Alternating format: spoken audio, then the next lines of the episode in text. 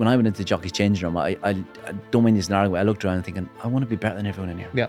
And I and, and even though if you're at Crystal Palace, a footballer, you should walk in there thinking, I want everyone to think that I'm the best one out there.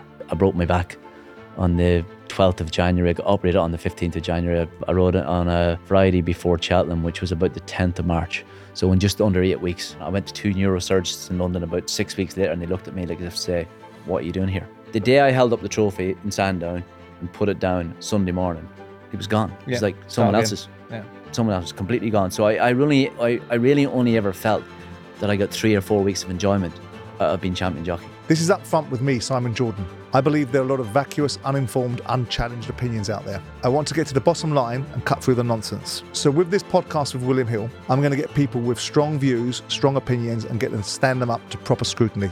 There's a good chance I might learn something along the way, but more importantly, so might you. Joining me in today's episode is the greatest jockey ever produced and one of the most iconic, recognisable names in not only horse racing, but across much of the sporting pantheon.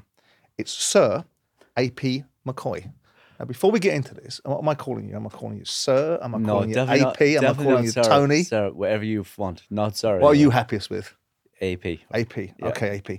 Now, a, a statistic that leaps out to me is that you come from a country with 1.8 million people, but you seem to produce this endless list of sporting greats and sporting achievers. You've got Pat Jennings, you've got Darren Clarke, you've got Carl Frampton, you've even got Ian Dowie, who managed for me and got us out of the Premier into the Premier League. But more importantly than that, from that part of the world, there are some geniuses. I mean, real geniuses like Alex Higgins, and what I consider to be the greatest footballer to ever Yeah. have been on a football pitch, George Best.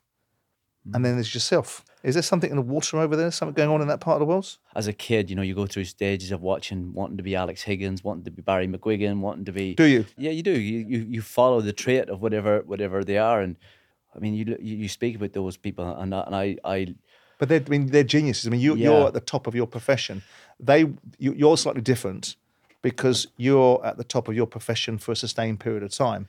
They were at the top of their profession for a limited period of time, but they were geniuses. And some would argue you might be in that camp that you're one too in your field. uh, do you know, I, I, I don't know. I, I look at those people and I, I look at a George Best or a Barry McGuigan. I think, yeah, they were like global superstars. Like George Best was Mm. like a god. You know, he was like, yeah, he maybe didn't have the longevity, but if you listen to, uh, you know, I remember listening to Pele, he said he was one of the maybe the best footballer they ever saw, seen. But that's all about opinions and generations, and and everyone's kind of got them. They were troubled geniuses. Is that something? I mean, you're at the top of your game. You stayed there for 20 years, and you've you know you've achieved everything that you could possibly want to achieve in the sport. Those two boys with the genius, no doubt they were geniuses. Well- they were very troubled geniuses. Is that something that you have, or something part of your life? That, Uh, I, I, I, I think there's a madness inside everyone that has has got the ability to. I'm not. I think I'm I'm different. Obviously, I don't have it, but I I look at all the sports people that I look up to as, you know, a Tiger Woods, a Diego Maradona. who I Mm-hmm. thought I was 12 when he won the World Cup, and I, I to this day think he's the best footballer I've ever seen in my life. Yeah, Zinedine Zidane, Mike Tyson. You know, I think a Michael Schumacher. You know, I, I think there's, I think there has to be a little bit of, there has to be a switch.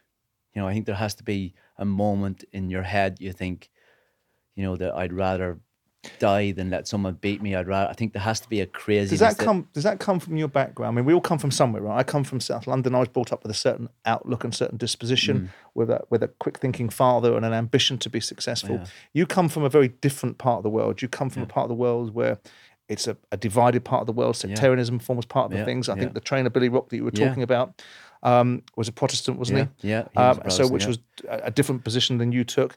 Yeah. Does does that sort of environment, growing up in those those sort of environments, do you believe that shapes the Uh, the, the trajectory that you've gone on in your life? you know, I grew up as a as a Catholic in Northern Ireland. I grew up as a Celtic fan. The first football match I ever went to. Yeah, I saw that. Yeah. I, I- I went to I went my dad brought me on the boat from Larne to Stranraer to go and watch Celtic at Parkhead. And and that's just where you're brought up and that's where you grow up and that's what you that's what your life is. And then to start riding, you know, for for this man Billy Rock who happened to be a Protestant and he used to my mother, God rest her, was she was very Irish. You know what I mean? I was going to say that because Yeah. one of the things I understand is that your mother was very passionate about Irish independence. Yeah, no, I, I mean, I'm I'm Irish. I will always be Irish. I've got an Irish passport. I, I look at no, I look at the north of Ireland now, and I think, you know, you'll never be able to the the, the politics of it uh, will never keep everyone happy. You know what I mean? But I, you know, those unionists or Protestants in the north of Ireland will always want to be British, and the ones who are Catholics and, and nationalists will always want to be Irish. You know what I mean? And But given you, know- came from background of fierce Irish independence, how do you square that circle when you've sort of embraced the nature of you've been given a gong yeah, yeah. and those sort of things? if someone had said to me when I was 10, 12, 13, 14 years old and I was playing Gaelic football that I would get an MB or an OB or a knight or whatever, I'm thinking, not a chance. That won't be happening. You know, I remember ringing my mother in 2002 when I broke Sir Gordon Richards' record and telling her that, you know, I don't even know if there was emails at the time. I think it was a letter from the Home Office. You know, I said, I, I don't know what, what am I supposed to do? Like, you know, am I, you know, 2002, the peace process had, I think, had, had, had already come in and whatever. And and I remember she sent to me, she said, Look, Martin O'Neill managed, you know, the most Republican football mm. club in the world. He's from Derry, not far from where we live. Um, and he took an O- he took an MBA, I think it was at the time. And she says, I think, you know, you're you're going to be living the rest of your life in England and we have to, you know, you have to move on and, and that's going to be your life and, you know, it's the right thing to do in, in this time. And, you know, once Do you value it? I mean, I've got. I mean, uh, do you know what? I, I'm very respectful of it. I, I, you know, I get where there will be people in Northern Ireland who will always be affected by what happened to their, you know, it'll be generations before it ever goes, if it ever goes away, because there will always be people affected directly by the troubles that we. do you think sports people? I mean, I've got I've got this mixed emotion about it. AP, I'm not entirely sure, and I've made this case in many other places that I'm for the idea of gongs being given to sports people. I think they were originated for something very different, Yeah. and they've been morphed into this society that we've now got, which is basically give a gong. Now, I'm not against recognition greatness, of recognition of achievements, but do you think I'm unfair in that analysis? That that Not at all. be- I don't. I, I, think would- it's ludicrous to call you're you're, you're- you're racing or Andy Andy Yeah. Murray serving a ball. It's Sir Andy Murray serve, yeah. serving. I mean, I've never. I, I, I am. I'm very. I feel very proud that someone wanted to give it to me. I have never ever written "sir" down in my life. I've never. good lad. I've never introduced myself, but I'm not being disrespectful for what I've got. Yeah. I, I, I, you know, it, it's. I was offered it. I, I, I'm, I'm very proud of the fact that I was offered it, but I don't. I've, uh, as I said, I'd never sign my name, sir. I think I had to do it in an official document once. I can't remember what it was. Someone made me do it. So, I look at someone like my little lad had heart surgery when he was eight months old, and a, and a man in, in the Harley Street clinic operated on him, and Yeah. I thought to myself, "You're a genius." Yeah, Do you know what I mean? You Yeah. you you you operate. You do two operations every day of the week. Three days in Great Ormond Street, and two days in Harley Street Clinic. You do two operations every day. I'm thinking, yeah, I, I agree. I mean, genius. I've got a little boy that's had some Yeah. surgery, something similar, Yeah. not on the heart but in Yeah. the mouth. And you look at those people, and you look at society that rewards people for doing things they enjoy and things they love, and call them heroes and call them, um, you know, reward them in a certain way. And you've got these other guys out there that are doing things that are far far more meaningful. And I remember after Victor operated an Archie and, and he telling me about, oh, you do a sport and it's pressure and all that. He said, you know, he said, I, I operate two operations mostly every day. He said, doesn't always go right. Mm. And he said, I have to And that's pressure, right? And he said, I have to live with that. Yeah. And you think to yourself, like, imagine, and he said, I have to come home thinking, how, how did I let that happen? Or how do I tell a mother or a father Mm. that it didn't go well? You know, so in terms of being in sport and being in pressure and, and jumping the gun again, it's not. But anyway, It's not back to- comparison, is it? It's not comparison. Not so, but back to the gun thing. It's, it's something that I'm I'm proud of. I'm, I I I feel, you know, uh, from where I came from and the politics of all. I'm thinking to myself, you know, I would never go home and and think that those people I went to school with or those people that were brought up as Catholics in Northern Ireland were thinking like, you know, I don't think they're a traitor. I think they're, you know, they don't Yeah. think they think for one moment. And I think they, I think they're respectful of me. They know what's happened and it's just the way it's worked out. And, um, but I, I'm respectful of it. And, and as I said, this is the thing about being brought up in Northern Ireland. You, you, you, you know that there's going to be generations who will be affected by the troubles Yeah. for, the, for until, and it may be five generations before ever it dies. I, I went to school with lads that, their their parents may have been that, that they may have lost parents in the in the troubles. You know what Yeah. I mean? And and you know, Because I mean, so, I, see people as so I understand their hatred Yeah, and know? sometimes that hatred is inbred in such Yeah. a way that people don't even know why they're carrying it anymore. I mean, we can go back to the repeal of the potato laws and start saying Yeah, that's the reasons yeah. why the dispute came from that. I mean, we're all products of our environment, and you've you've left Northern Ireland. I left. So I couldn't wait Mm. To get out of South London. Yeah, yeah, The quicker. I could get away from it, the happier I was. Yeah. Went to America. The stupid bastard came back and bought the football club I lived next door to. But that's a different discussion. But you, know, you've you've left Ireland. Yeah. But the shaping of your character, we are what we are, aren't we? yeah, yeah, of course. You know, you can take yeah. you can take uh, the boy out of South London, but you can never take South London out of the boy. You can take you out of Northern Ireland, but never North, Northern Ireland out of you, right? No, hundred percent. Growing up as as a, a Catholic in Northern Ireland, you you you you don't know any different. You know what I mean? You know, you're a Celtic fan or you're a Rangers fan, and that's the way it is. And You know, I grew yeah, up yeah. Ally McCoist. You know, I'm thinking like when I was a kid growing up, I grew up to hit Ally McCoist. You know, and then Well, spend some 20 time with him. You'll you'll you'll, you'll, you'll embrace you're even right. more. Yeah, well, I do actually. This is what I'm saying. I actually become really. No, he's good- a lovely fellow. Eh? I become He's really good fellow. friends with him, and he and he's, you know, and and and when you meet him first, you know, which was probably I don't know how long ago, twenty five years ago, whatever it was. I met him and think I was so disappointed that he was actually such a nice person. Yeah, he's So, a nice guy, actually. Yeah, and and and so open minded, and so you know, and and the greatest company. So you kind of like, but but you don't know any different as a as a kid growing up. You Yeah. know, that's what you're. You have your own biases. That's that's what you have your own Yeah. biases. Politics and religion are the greatest divider. Yeah. If you can keep that as many conversations as possible, then you tend to find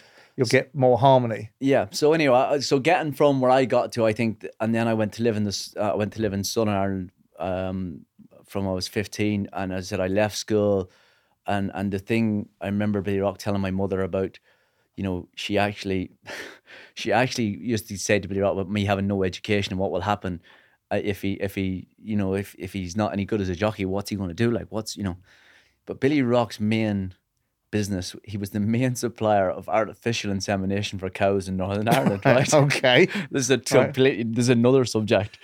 So he said he used to teach a lot of the big dairy farmers. He used to bring, he used to do a, a he, he used to do a course every sort of six months where he'd bring in six or eight of them and teach them how to do it themselves.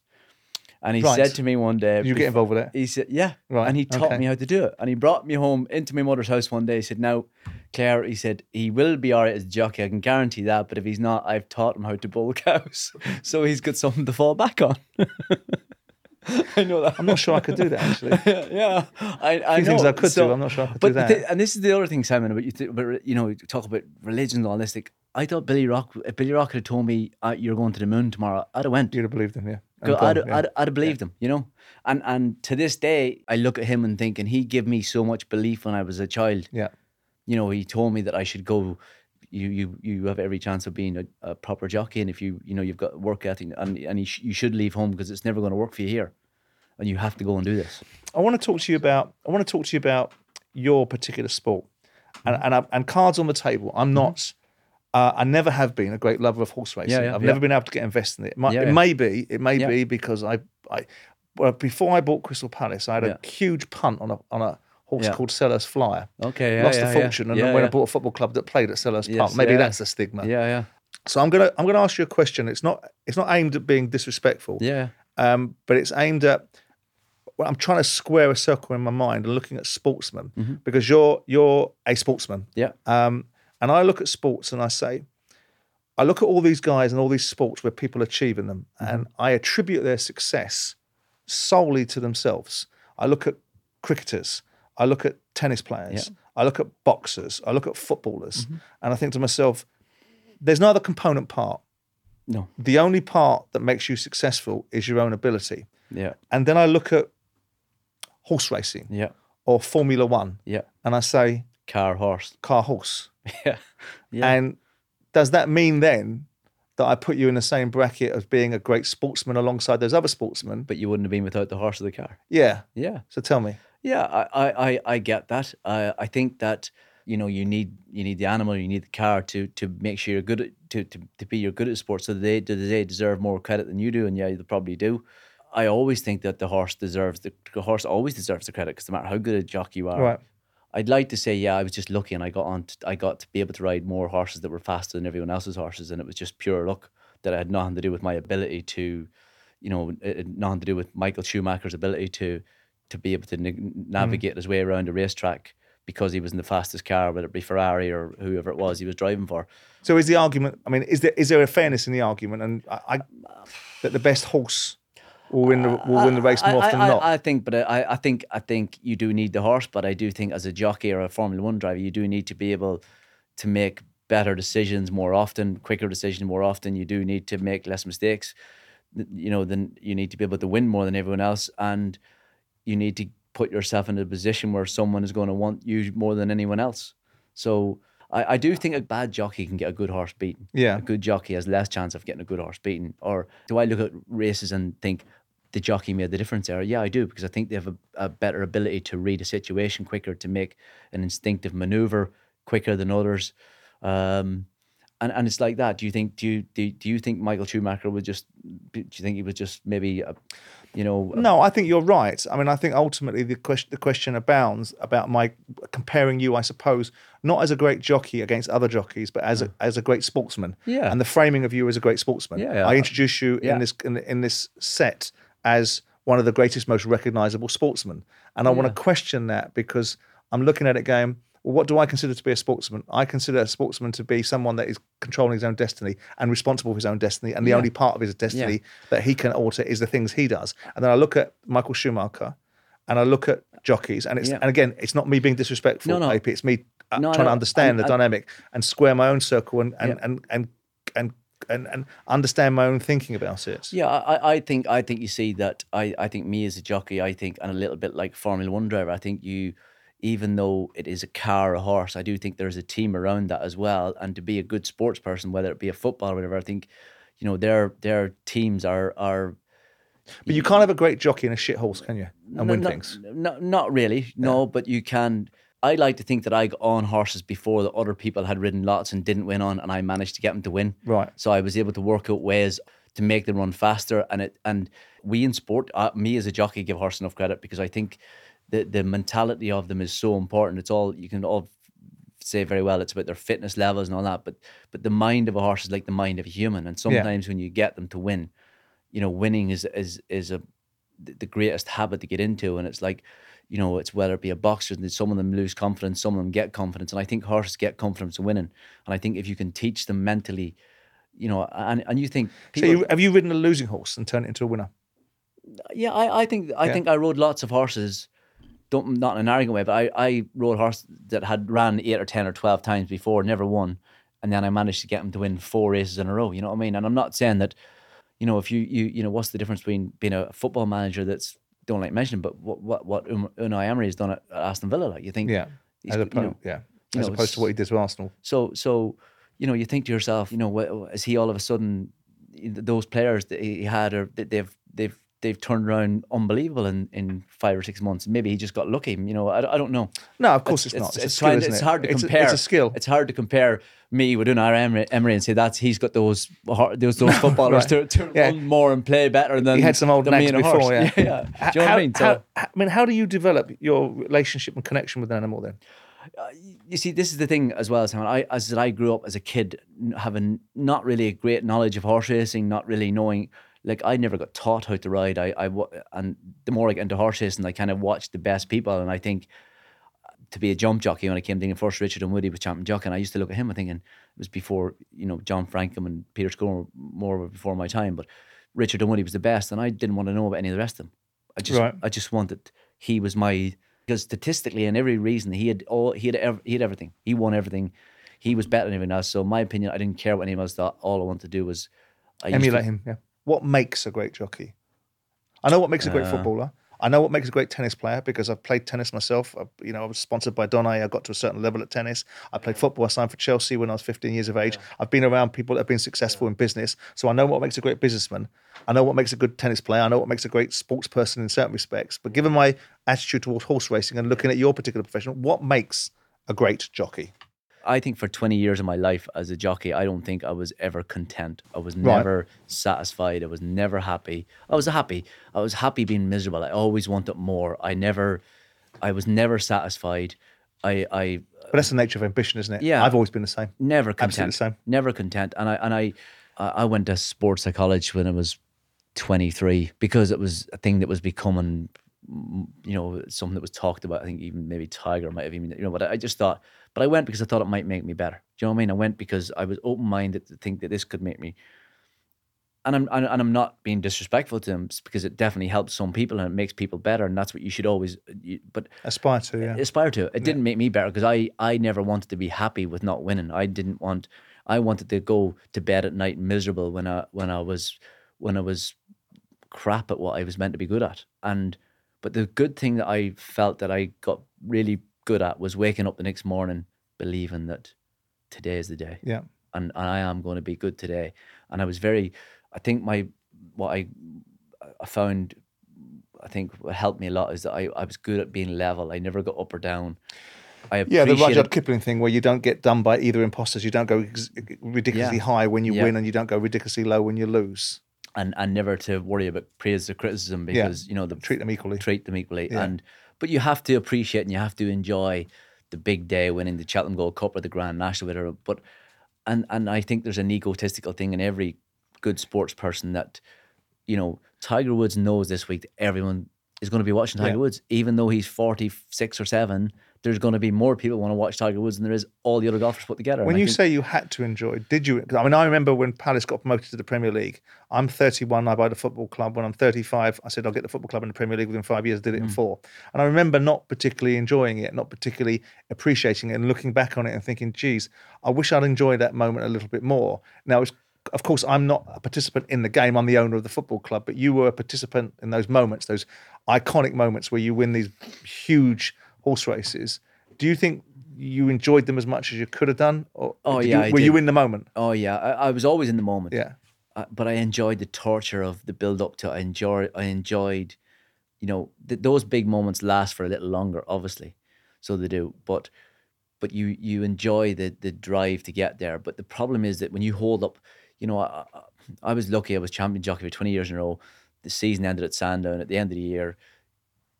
I only got enjoyment out of being champion jockey for the two or three, four weeks, whatever it was, before I held up that trophy because numerically no one was able to beat me. And I had three weeks of that's when I felt like I was champion jockey. The day I held up the trophy in Sandown and put it down Sunday morning, it was gone. It was like someone else's. Yeah. Someone else was completely gone. So I, I really I, I really only ever felt that I got three or four weeks of enjoyment out of being champion jockey because Right. Because numerically Because no the next challenge comes again.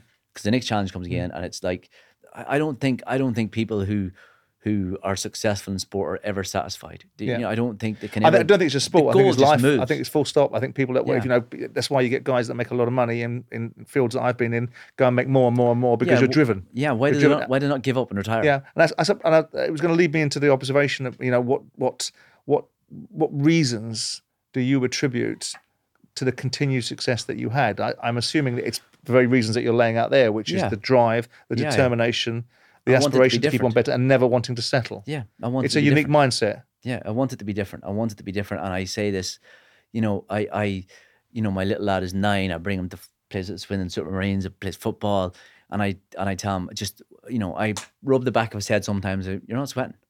Do you know what I mean? You're not sweating. So so, like you know, I can't get this thing on my head where people, you know, I, I may not have been the. You know, I, I walked when I went into the jockey's changing room. I, I, I don't mean this in an argument. I looked around thinking, I want to be better than everyone in here. Yeah. And I and, and even though if you're at Crystal Palace, footballer, you should walk in there thinking, I want everyone to think that I'm the best one out there. You know, I had people saying to me, Why are you going to Sedgefield four hours in the car to ride in one horse race? I'm thinking because I can and I want to and I want 'cause I'm 'cause driven. and I know that, you know, I don't care what anyone thinks. Mm. You know, if you want to beat me, you're gonna have to do it as well.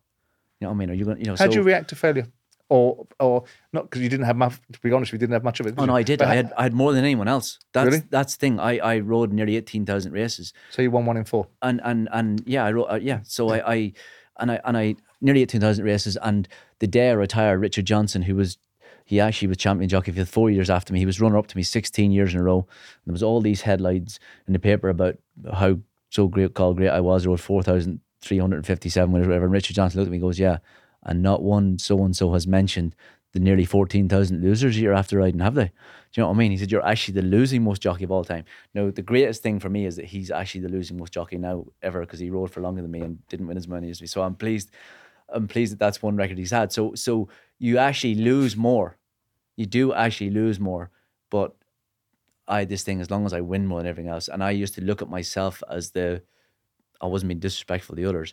I used to look at myself as the benchmark. If I could beat what I'd done the previous time, then then I'll be hard to beat. You know. So how do you look at your record? I mean, you, I mean, you, you've, you know, you've got this unique perspective of having ridden the most winners, Mm. yet the statistic comes out that you lose more than you win.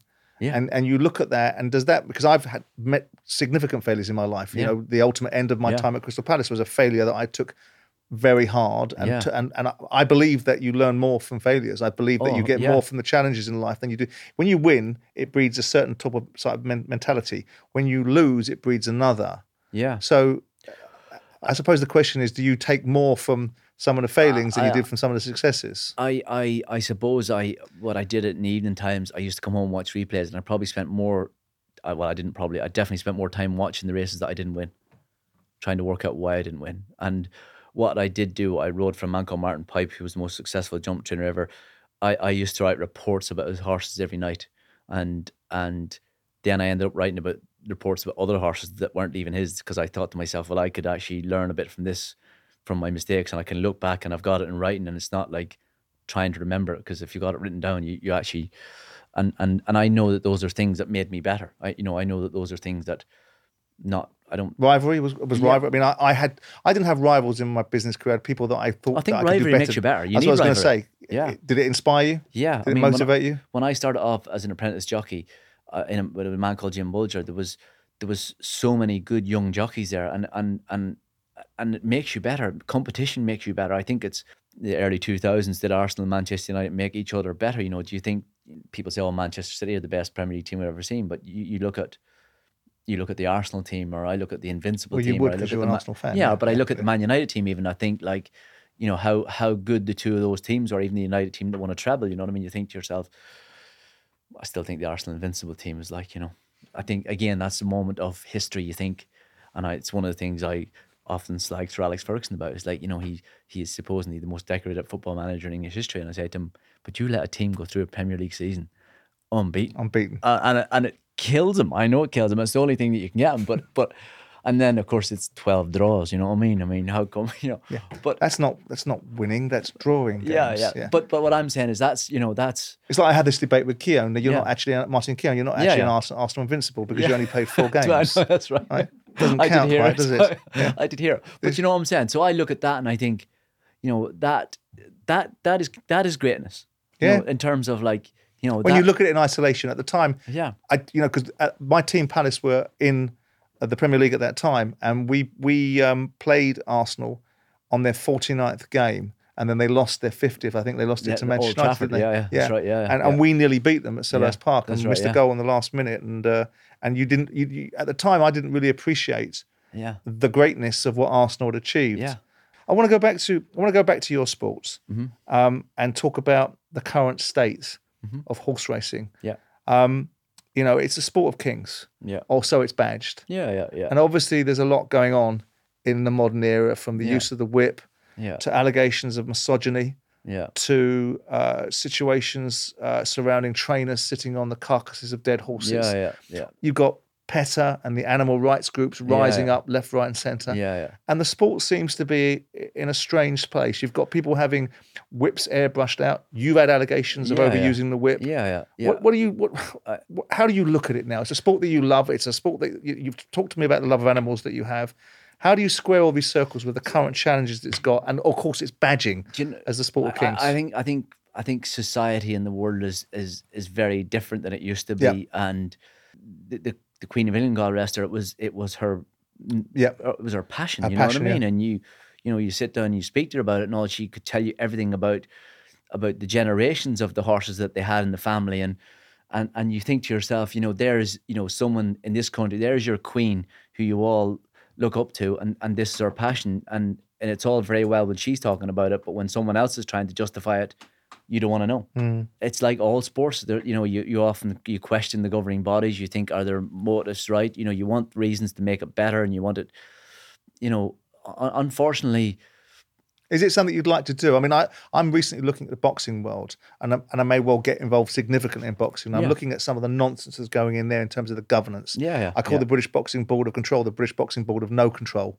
I look Ra- at the drug, racing's a bit like that. I look at, and that's what I was going to say to you. Yeah, yeah. Is it like that? And is it something that you think, given what you what you did in that profession and your reputation within the confines of it, is it something that you feel that is uh, a calling for you to get involved with, perhaps in the governance of it? I, I think in terms of horses, I think society definitely has made it more diffi- diff- more difficult because people, you know, you, you I, I think our sport tries too hard to try and justify itself. You know, I, I, in- is that because it has to? you know, I, I think does it have to? I, I don't know that it has. You know, as I said, you know, you. Would look you not think it does? If you if you've got if you've got an animal, I mean, Yeah, this is me this yeah, is me yeah. playing devil's advocate, right? You've got an animal that's doing one thing and one thing only, and its sole focus in life is to be ridden by human beings Yeah. to be able to afford an Yeah. opportunity to win races. It's being hit by a whip, Yeah, yeah. and people are looking at it from the outside world. Do you not think there is an element of justification in a society that evolves and moves on? Yeah, it, and it does, and I actually do think it has. It has moved on. I, I look at the term. I, I look at the terms of that. The the word whip is not a good thing as well because it what what it is now is like an air cushioned, and, and it is it is it is so well padded now. And, and actually, genuine. I should have brought one in and let you hit me Right. with it because it's actually not anywhere near. Just know- bring me one in full stop so I can hit my Yeah, producer yeah, it. yeah, yeah. repeatedly. It's, you know, so I, I do think that we. I, I- do think that w- w- you know that it could change the, the wording of it because, uh, and I do think there is a, I do think there is a place for it, and I, and and and I do think it has been pretty well. Do you think it'll be outlawed in the end? I, I I think if they make the right decisions, it won't. You know, because I don't think I don't think it is abusive in the way that, that, that it has been used, and because it has been cushioned so well, it, you know, it makes as much noise as as it does. You know, as I said, I genuinely would let you hit me with with an air cushion whip now. It's not like it used to be. You know, you're on about the, the, the British Boxing Board of Control about trying to.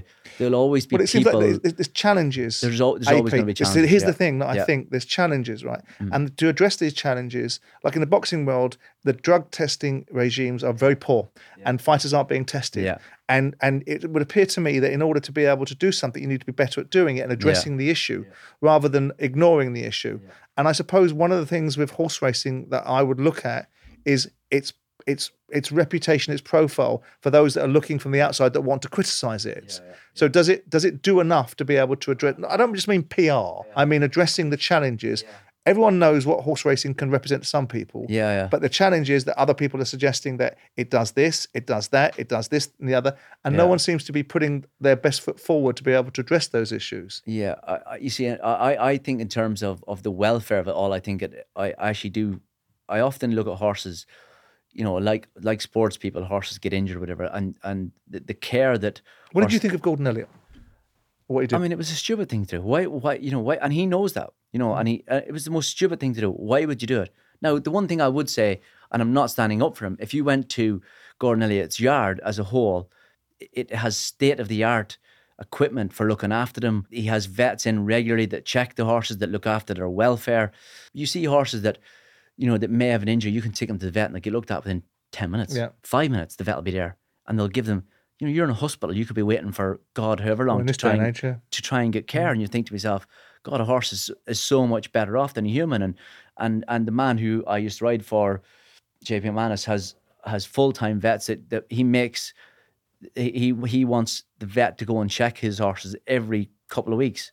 You know, they trot them out to make sure that that the, they may have any little sorenesses or or things that may that you know prevention is better than cure. They don't want anything to happen to them because you want to make sure they're sound and they're healthy. And you know, if that was a human being, they, they don't you don't you don't go into healthcare and every couple of weeks and make sure your health is all right. You know what I mean? I'm No. thinking, but this happens. Different to the, value, seemingly. yeah, this Yeah. happens. This happens to the horse, and it's not because he he wants the horse. He obviously wants the horse to, to win races and be perform well, but he, he likes having them at home. There's there's any gods amount of them that are Istabraq is 31, not just because he was a brilliant racehorse, but he's at home and he's looking after. He gets better.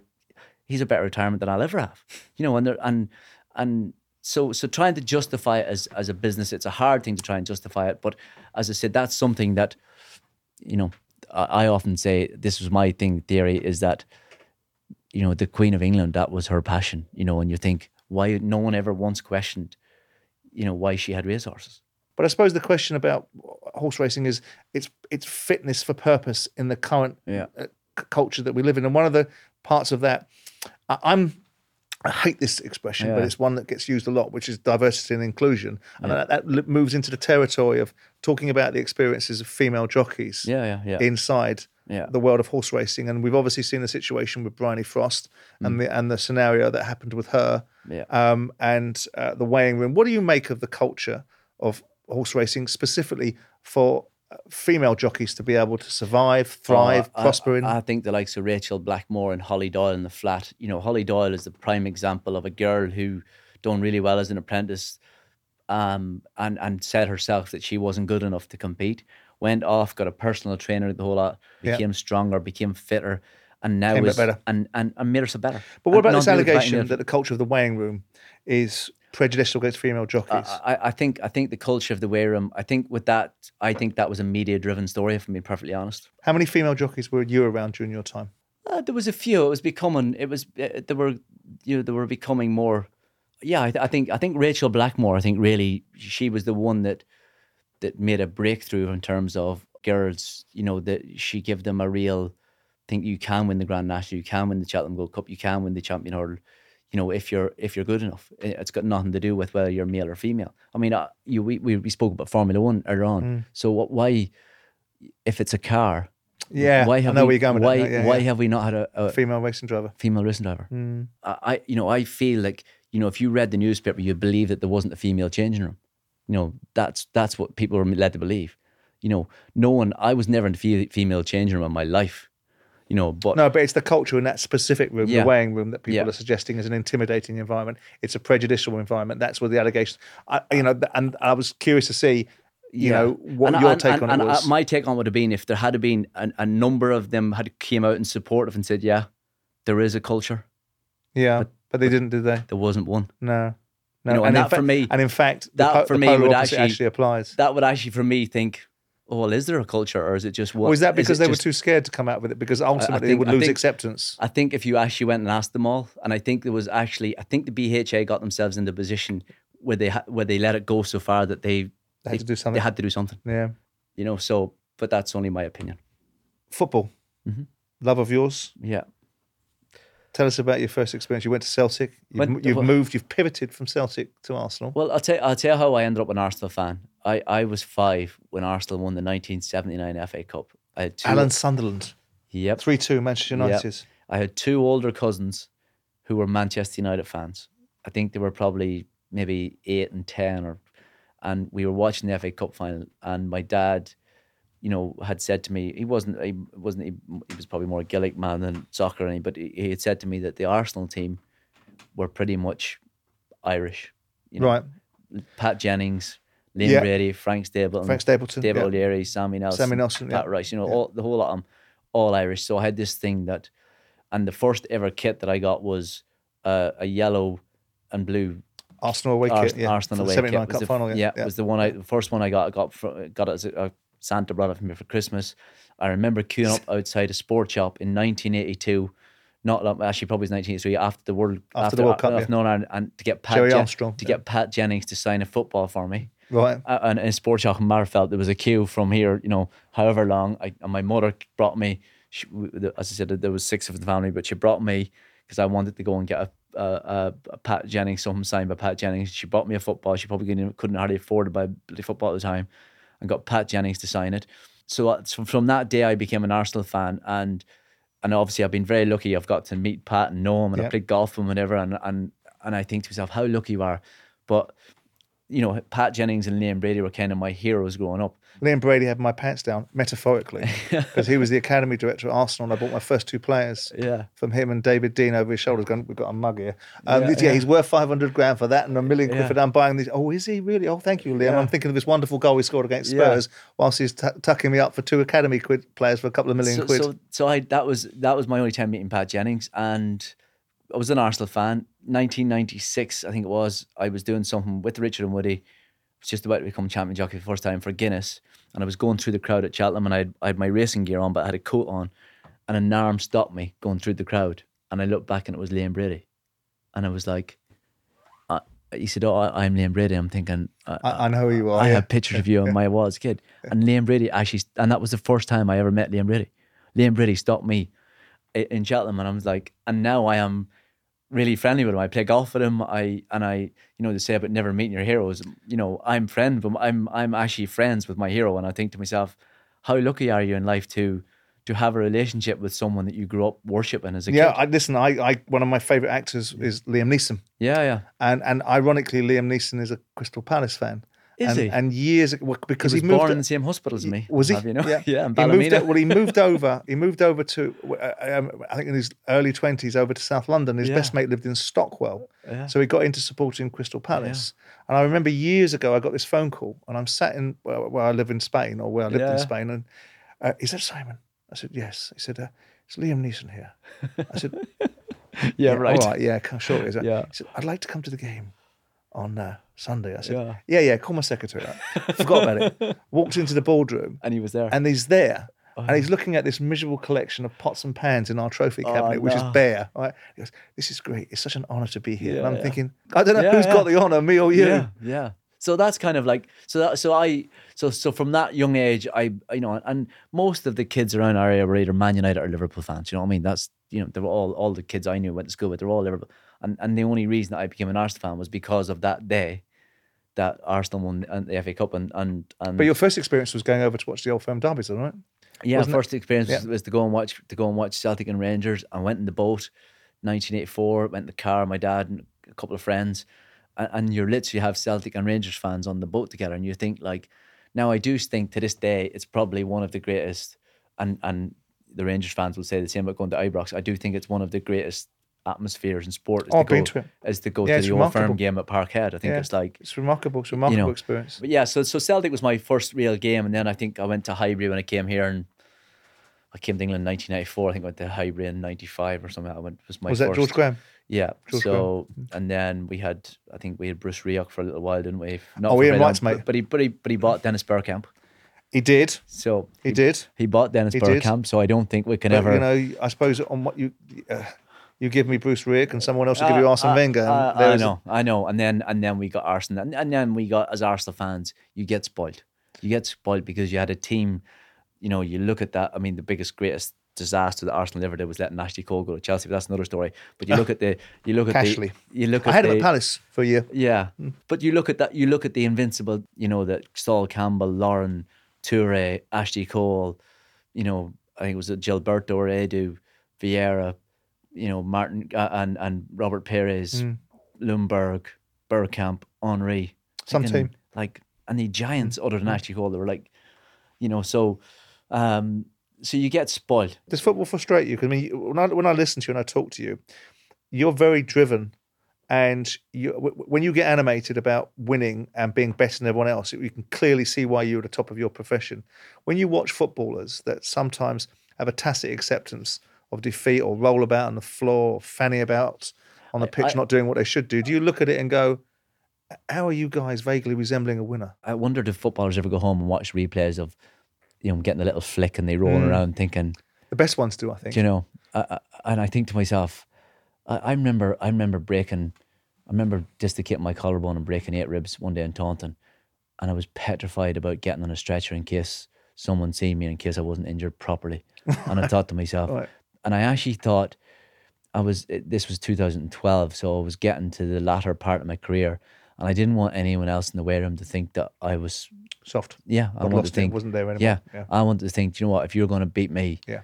you're gonna you're gonna know what the definition of Beating me means. yeah yeah, what- and, what it takes and to- what it likes. To, Well, that leads to that leads me to a, a, a, a really interesting question. I think about anything in life. To get anywhere in life, there has to be sacrifices, Hmm.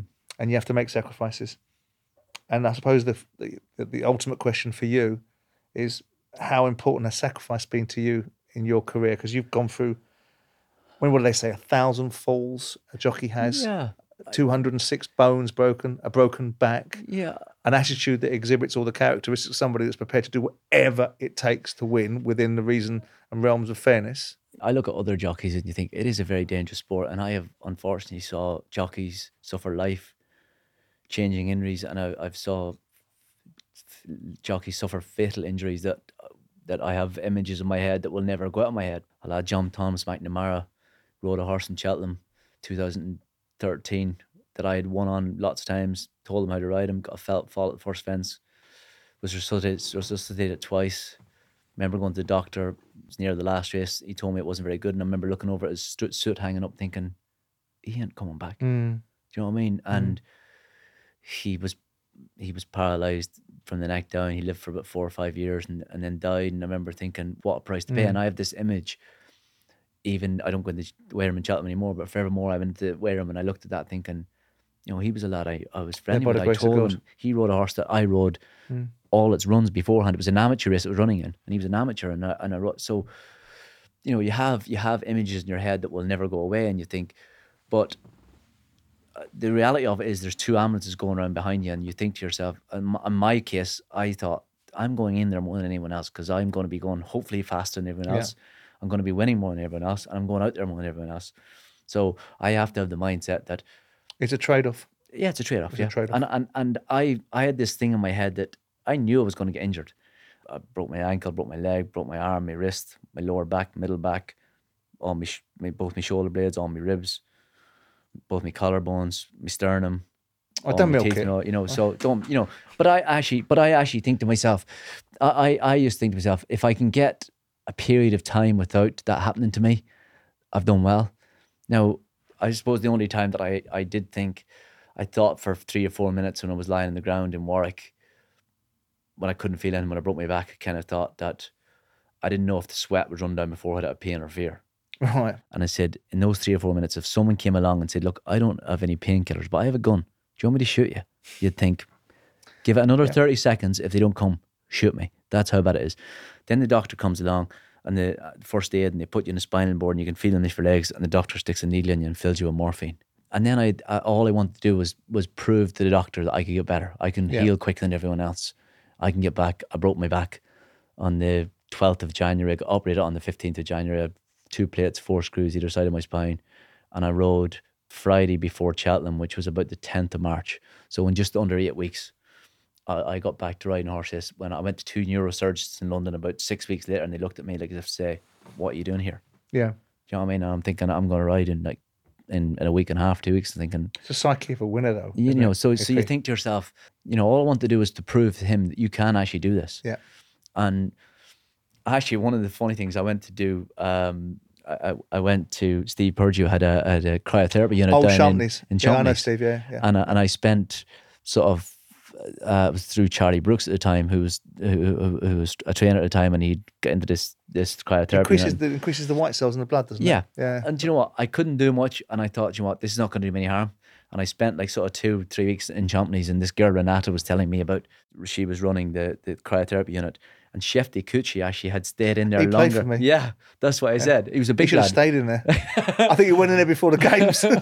but he was like he was a big lad, was he? Was he six foot Huge, three yeah. or four? a yeah. flying Finn. Yeah, yeah. And he said to me, she Renata said, I said, how's how how how long has anyone ever stayed in here for? She goes, oh, Shefki Kuqi used to play for Crystal minutes. Palace. She, 90 minutes. No, he said he stayed in there for like four minutes uh, at, at- uh, or three and a half minutes at minus 150 or something. that. And I said, I'll beat him before I leave. And she went, You won't, you're too small. She said he was six foot four, six foot five, and he was 14 or 15 stone. I said, You said, You're too small. I said, I'll beat him. Anyway, so in there for two or three weeks. And uh, eventually, uh, the last day, I said, Right, we're going up to minus 155, four minutes. Well, I got so badly burnt. I remember thinking it was like, I got, and I mean, I got burnt. I got burnt everywhere because all you had was a pair of shorts, a pair of wooden clogs, and a pair of gloves.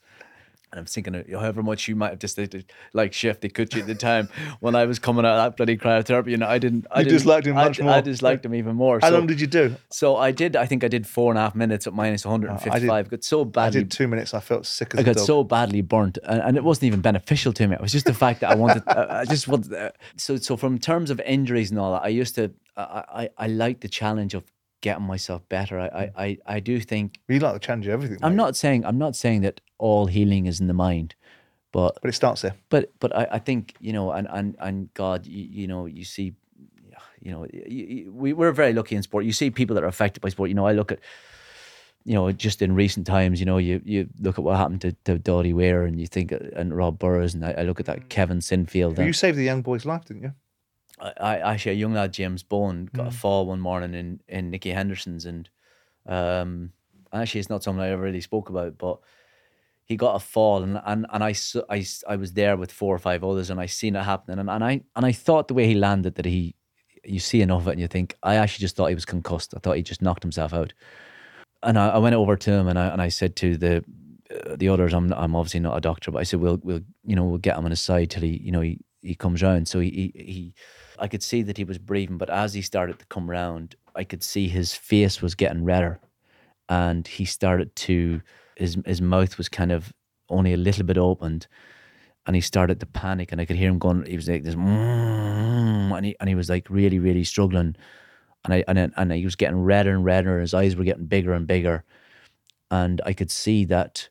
I, I well, I could see there was something wrong with him. I, I because and I couldn't believe that I, that he had a neck in, uh, they had neck in, a neck injury, and and he just stopped breathing, He just oh. literally and and and I had this thing in my head that he's obviously swallowed his tongue, and I I remember.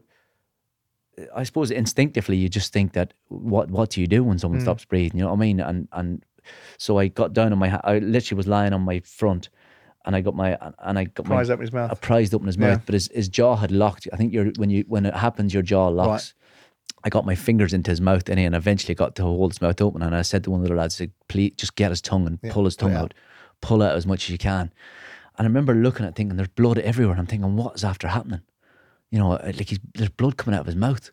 And I was pulling and pulling and pulling. And I said, just get his tongue and hold it. And after about 30 or 40 seconds, he started to go, mm. come around again. Anyway, and eventually he came around.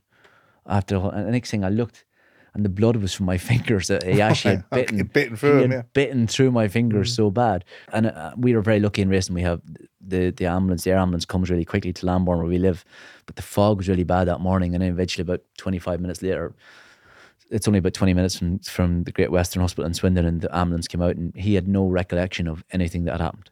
Didn't know that mm. he'd swallowed his tongue or anything. And, and you know, I, I don't know that, I, you know, I don't know that it's thing about saving someone's life, but you think it's just you a did, rea- it's just a reaction thing. You know what I mean? Well, you did it. I mean, lots of And- people can and- react to things and can't do it, but you're beginning to get on my nerves. You are, And it's not You- something you- you save not- people's lives. You're the greatest jockey. No, no, You've got but- a bloody knighthood. yeah, yeah. Um, but You it- hang around with JP McManus. Yeah, I mean, you well, don't do badly, do you? Yeah, that's the other thing in life. You think you you know you get lucky. As I left school when I was fifteen, Simon, and and I, I think that you're lucky with who you get involved with in life as well. Yeah. And I was very lucky that that I worked for a man called Jim Bolger, who was a brilliant racehorse trainer, and he was, and I think if you had ambition to learn in terms of racing. It would have been like going to Man United and Yeah, learn off listen Sir Alex Ferguson, Ferguson, or you know, and, and then you come to you come to England, and I end up working with Toby Balding, who was a very successful trainer from a very successful family, a very re- respectable family in racing. And then I went to Martin Pipe, who was a game changer in terms of horse racing. And then, you know, I had seven and a half years working with him, who taught me that sport is all about winning. It's hmm. not about taking part, and it's all about changing the. It's all about.